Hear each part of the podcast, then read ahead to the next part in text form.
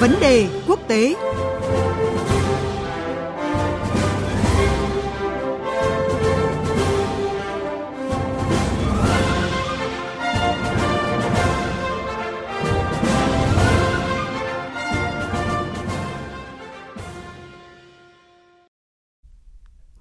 Quý vị và các bạn đang nghe theo dòng thời sự trên kênh thời sự của Đài Tiếng Nói Việt Nam. Bây giờ là nội dung của chuyên mục Vấn đề quốc tế với phần trình bày của biên tập viên Quỳnh Hoa có chủ đề Ai là ứng cử viên sáng giá nhất kế nhiệm Thủ tướng Nhật Bản Suga Yoshihide?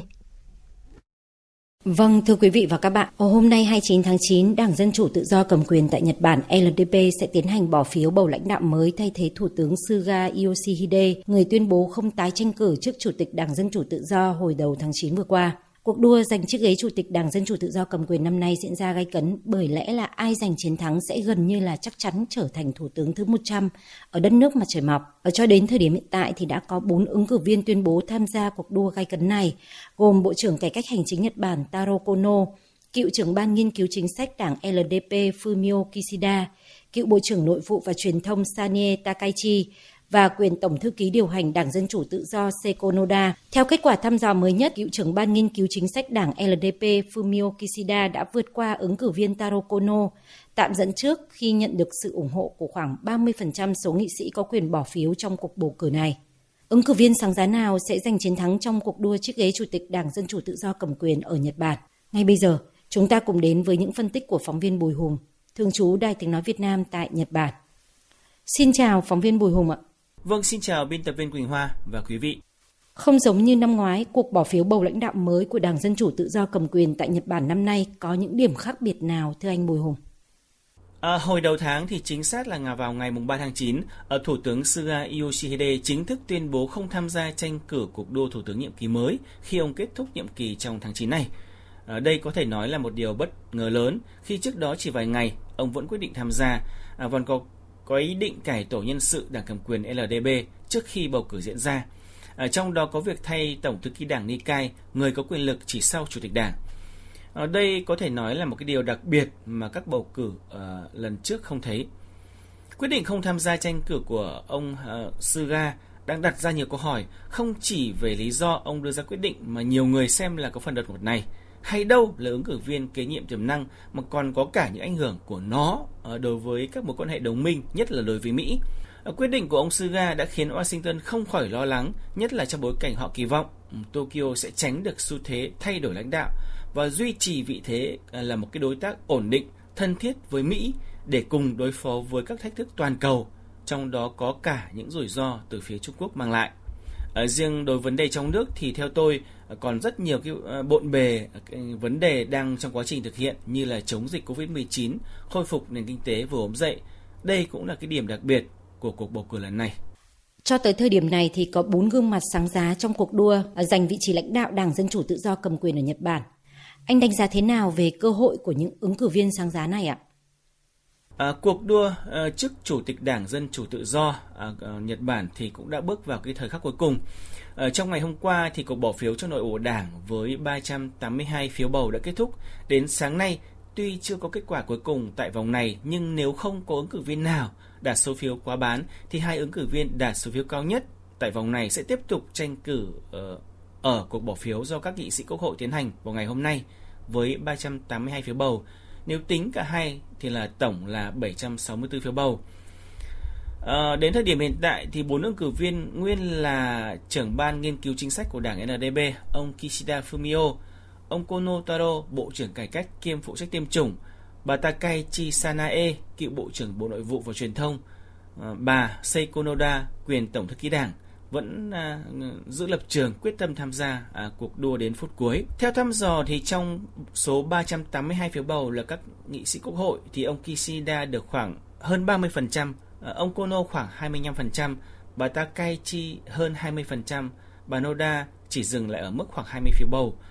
Ở một số nghị sĩ đảng LDP thì à, vẫn đang theo dõi tình hình, hơn 10% vẫn chưa thể hiện rõ lập trường của mình. Còn nếu tính số phiếu bầu của các đảng viên thông thường ông Kono dự kiến sẽ nhận được phiếu nhiều nhất. Tiếp theo là ông Kishida và bà Takaichi. Ông Kono và ông Kishida sẽ dẫn đầu về tổng số phiếu bầu. bà Takaichi dự kiến có số phiếu sát nút. Như vậy, ờ, cho đến hiện tại, hai ứng cử viên là nguyên trưởng ban chính sách của đảng LDP, ông Kishida Fumio và ông Kono Taro, Bộ trưởng Cải cách kiêm phụ trách tiêm chủng, đang chiếm ưu thế. Tuy nhiên, cả hai ứng cử viên này vẫn phải đợi kết quả cuối cùng tại cuộc bầu cử trong các nghị sĩ quốc hội vào chiều nay. Ông Kono Taro cho rằng việc nhận được sự ủng hộ rộng rãi của nhân dân là chiến lược đi đến chiến thắng. Còn ông Kishida Fumio thì lại cho rằng chưa đến phút cuối thì kết quả cũng chưa thể biết và ông muốn cởi bỏ sự căng thẳng trong cuộc đua này. Bốn ứng cử viên cũng đã kết thúc phần tranh luận của mình trong gần một tuần qua. À, quan điểm của mỗi ứng cử viên thì có nhiều điểm khác nhau ờ, về các vấn đề chiến lược của Nhật Bản. Tuy nhiên, à, có những vấn đề cả bốn ứng cử viên lại đồng thuận như là dồn sức cho khống chế dịch COVID-19, tiếp tục có những biện pháp nhằm đối phó với hoạt động phát triển hạt nhân của Triều Tiên, hướng tới phi hạt nhân hóa hoàn toàn trên bán đảo Triều Tiên. À, một diễn biến khác là theo công bố của Chủ tịch Hội đồng Thống đốc Toàn quốc vừa mới đây thôi, thì hội đồng đã đồng ý với tất cả những chính sách liên quan đến phòng chống đại dịch COVID-19 và phát triển địa phương của hai ứng cử viên Kishida và Takaichi. Riêng ứng cử viên Kono có hai điều khoản và bà Noda có bốn điều khoản chưa nhận được sự tán đồng và sẽ à, phải tiếp tục lấy ý kiến từ Quốc hội. Như vậy, theo tôi, cơ hội cho ứng cử viên Kono và Kishida là 50 trên 50. Hai ứng cử viên còn lại à, khó có cơ hội. Người giành chiến thắng trong cuộc bầu cử này chắc chắn sẽ đảm nhiệm vị trí Thủ tướng Nhật Bản. À, vậy thưa anh Bùi Hùng, theo anh thì những thách thức nào đang chờ tân Thủ tướng Nhật Bản trong thời gian tới ạ? Vâng, cũng như những thủ tướng thời tiền nhiệm thì tân thủ tướng Nhật Bản chắc chắn sẽ phải đương đầu với những thách thức. Nhưng ở nhiệm kỳ 3 năm này, tân thủ tướng Nhật Bản sẽ có nhiều khó khăn hơn trong việc giải quyết hài hòa các vấn đề trong nước và ngoài nước. Đối với các vấn đề trong nước, tân thủ tướng tiếp tục phải làm sao thực hiện tốt các giải pháp liên quan đến khống chế đại dịch COVID-19 ờ, với những biến thể mới rất là khó lường và cái đảm bảo nguồn vaccine, ờ, thúc đẩy tiêm chủng đúng tiến độ, từng bước bình thường trở lại các hoạt động của người dân, doanh nghiệp. Cũng giống như các nước khác thì doanh nghiệp Nhật Bản cũng đang bị ảnh hưởng trong thời gian vừa qua, nên việc khôi phục hoạt động trở lại à, doanh thu đòi hỏi thời gian không chỉ là một hai năm đâu mà thậm chí còn dài hơn thế. Trong thời gian vừa qua thì những chính sách liên quan đến chuyển đổi số, đảm bảo phúc lợi cho người uh, già cũng đang bị đình trệ do ảnh hưởng của đại dịch. Do vậy, tân thủ tướng theo truyền thống cũng phải không thể không để ý đến những chính sách của người tiền nhiệm nên phải tập trung thúc đẩy. Ở trong một giải th- giả thiết rằng nếu ứng cử viên Kono thắng cử thì việc ông sẽ tiếp tục thực hiện một số chính sách của ông Suga Yoshihide là đương nhiên bởi ông Suga đang ủng hộ cho ông Kono. Đây thực ra cũng không phải là điều dễ dàng gì. À, về mặt đối ngoại thì tân thủ tướng cũng gặp phải khó khăn không ít. Như chúng ta đã biết thì trong chưa đầy một năm cầm quyền, chính quyền của Tổng thống Mỹ Joe Biden à, đã đầu tư rất nhiều nỗ lực để xây dựng một mối quan hệ mạnh mẽ với chính phủ Thủ tướng Suga Yoshihide Ờ, và củng cố liên minh với Nhật Bản trong bối cảnh Washington tăng cường ờ, sự tập trung cho khu vực. Ờ, bất chấp dịch bệnh, quan hệ Nhật-Mỹ được thúc đẩy khi ông Suga đã có hai lần thăm Mỹ với những cam kết về nhiều vấn đề,